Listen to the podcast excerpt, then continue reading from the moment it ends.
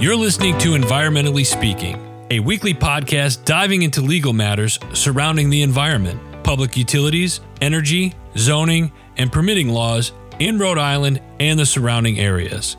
With your host, Marissa Desautel. Hello, everybody. Thank you for tuning in to this week's episode of Environmentally Speaking. Hi, everyone. I'm Marissa Desautel. I do the environmental law thing here in Rhode Island. And I just like to be the other body. Somebody for you to talk to. You have a name? I do. It's Clarice. Good morning, everyone. We are so excited to talk about renewables this week. We are. And the genesis of this particular topic came from our social media people telling us that the episode we put together for solar energy was the most popular episode that we've done. So it is a hot topic in Rhode Island. Um, but I think folks are interested because they're hearing about it in the in news headlines. Um, and it's a it's a topic that people are, are talking about generally, but there's not a lot of information available about how, why, and what. So I thought it would be a good idea to provide some background on the history of energy on the planet and then talk about some of the more popular renewable energy sources and projects. Yeah, I love this. I love the idea of talking about the renewable energies because I feel like it's something that is more relatable, at least for myself. And I'm hoping for all of you listeners. I mean, sure, when we talk about wetlands or, um, sort of water rights and things like that, it's interesting, but it may not directly affect you. So this is kind of a way to be a little bit more personal on it. Yeah, and it's a it's a statewide issue for sure, but it's also a national issue. Um, we've got a couple of episodes behind us that dealt with strain on the grid and rolling blackouts, and those are the the some of the more drastic impacts that we can see currently from a, a lack of um, enough of a portfolio in in our energy sources. Yeah, absolutely. I'm excited. Okay. How where do you want to start? Let's get into it. Would you say that you're electrified? Oh, See what I did? that's that's a bad joke. That is a bad joke. Oh, I, I like it. tons of them. All right, so I figured it'd be kind of neat to talk about um, how and and why energy is such a it's such a huge issue on the planet right now. And I think bottom line is, as you can imagine, the energy sources that we have been reliant upon are finite. What am I talking about? Um, in developed countries, there is a demand for more energy because folks are not relying on the hunter gatherer policy anymore, where with agrarian economies, the people's basic needs for, for food is provided through simple forms of agriculture. So hunting, gathering, um, you're, you're not moving around as much. Your, your food intake, you, you follow the food source, that kind of thing. But now, 2022 here in Rhode Island, people are not hunting and gathering as a main source of um, of calories for the most part. So that means we're traveling to grocery stores to get our food. We're ordering food online. We're going to restaurants. More energy, more power is needed to keep those practices going. That make sense? Yeah, yeah, it absolutely does. I I always think about it as sure in a way the work for us to get food is reduced drastically, but the amount of energy expended is almost double. If you Yeah. think back to even early farming, your food was on your land. Yep. And you were walking to it or or maybe taking a horse wagon situation to get to that part of your land. Yep. You're not expending any energy outside of the human and maybe animal energy. I'm not doing any work for the salad, but I am getting in my car burning gasoline to go to the grocery store, which needs refrigerators to keep the, the salad cold and Yep. lights to keep it running. Way more energy involved. Yeah, agreed. Especially when you consider, I don't want to say how lazy we've become, because I don't know that that's the case, but um, we are definitely creatures of following the path of least resistance. I know some folks that drive to their mailbox to get their mail. They they won't walk to the mailbox. So it's that kind of culture that we're in that demands more energy. And historically speaking, with each phase of economic development in a country, the energy transitions from a you know minor source of energy to moderate source to major source. So we're in the we're in the, the major fuel source uh, period right now in this country, and I'm talking about fossil fuels, so coal, oil, and natural gas. That's really what we've been reliant upon for the past um, since the, the 21st century, Mm-hmm. Or excuse Yeah, me, the, the 20th century. But now we're seeing um, we're seeing a massive transition to renewable energy sources, and our office's experience is with solar, the major solar developments, um, offshore wind. Those are very, very, very hot topics right now. And by offshore, I mean both right off the coast of Rhode Island in state waters and also in federal waters. Yeah, absolutely. There's been a huge shift. And I think, and I'd love to hear your thoughts on it, but I feel like we're now finally at a point where we're experimenting with all of these alternative energy sources more in earnest than we have in the past. I think, bef- I, I think specifically of the 50s and 60s and those like sci-fi cartoons about what the future will be like Yeah.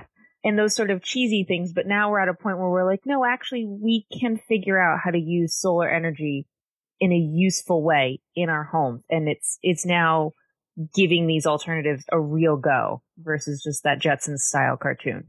Yes, and there there is some debate about whether these sources of renewable energy are cost effective because of the amount of infrastructure they require, especially with offshore wind projects in federal waters. You're not only you're not only building a 400 foot tall turbine that has a footprint that's jammed into the seafloor, but you're also now running cable from the project area, the wind project area, through federal water, through state water, eventually making landfall and connecting to the grid. So there is a, a high cost associated with getting these projects going. And the other source of um, energy that I am very fond of for some reason, probably because there's a lot of drama associated with it, is nuclear nuclear power. Um, it was a hot ticket item, I think, in the 60s, 50s, and 60s. And then hopefully folks are familiar with Chernobyl and um, uh, what's the other? What was the other plant in Japan? wow. I will, I will look it up. I, I can see the word, but I'm afraid I'm going to mispronounce it. not the not the recent one. Anyway, let's go with Chernobyl. the reason that I'm so interested in nuclear energy is because in theory, when you read scientific papers about uh, nuclear energy and, and why it's such a great source of power, it sounds fantastic. You're like, whoa, there's no emissions.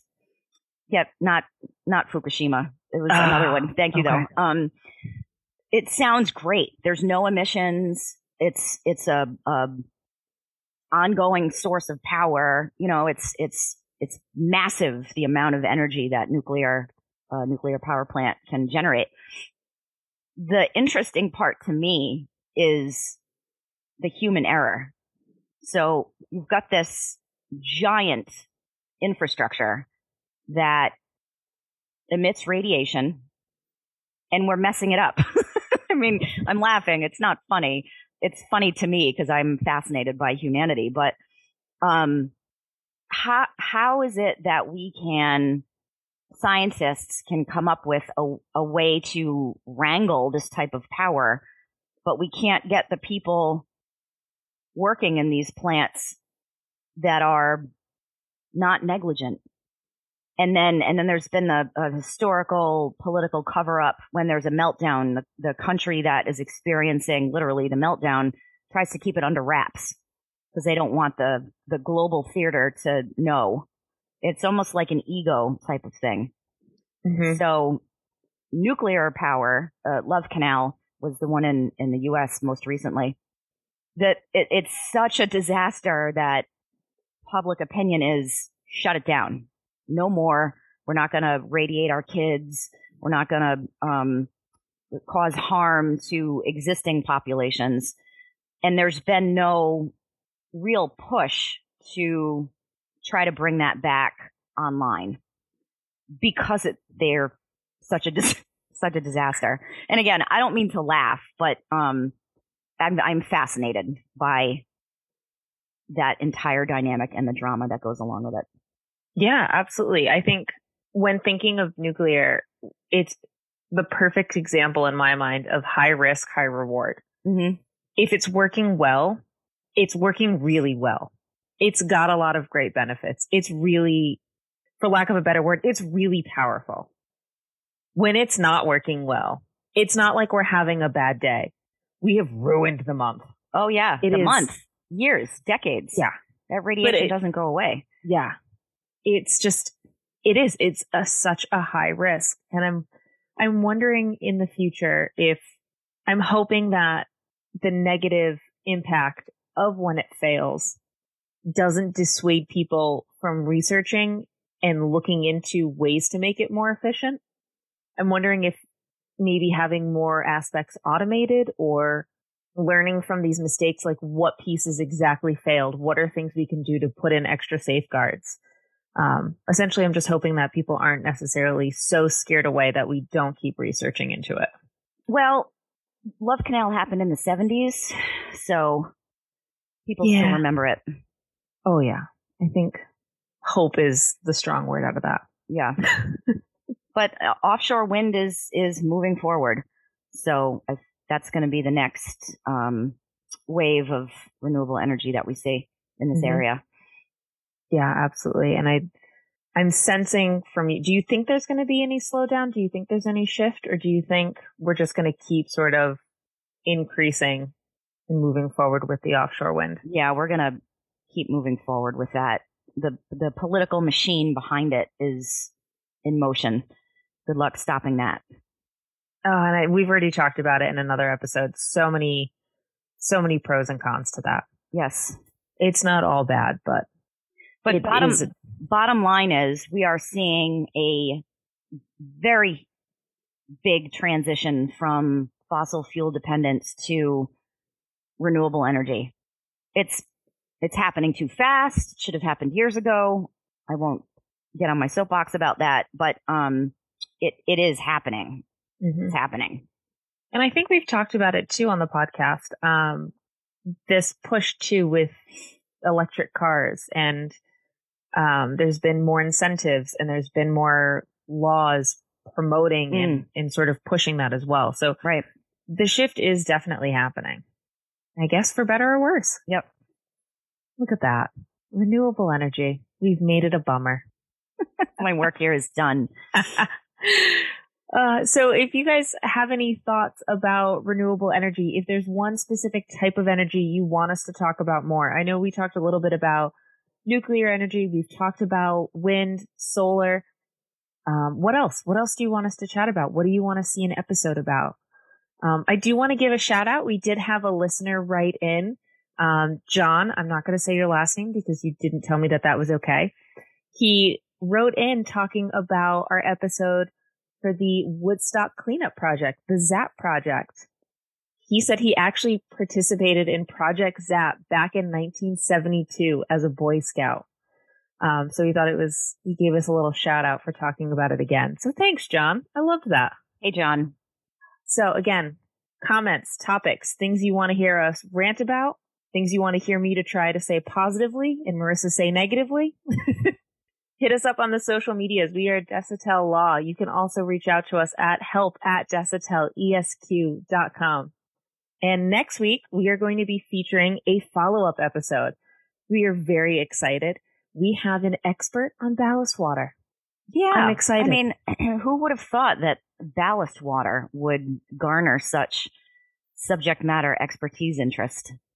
I had no idea. I'm I'm, I'm down. Yeah, this is Gonna going to be more. great. So we will see you guys next week. Thanks. Bye. Thank you for listening to this episode of Environmentally Speaking. If you're in need of an environmental attorney, we are here to help. Call us at 401 477 0023 or visit our website at www.desautellaw.com. That's www.desautellaw.com.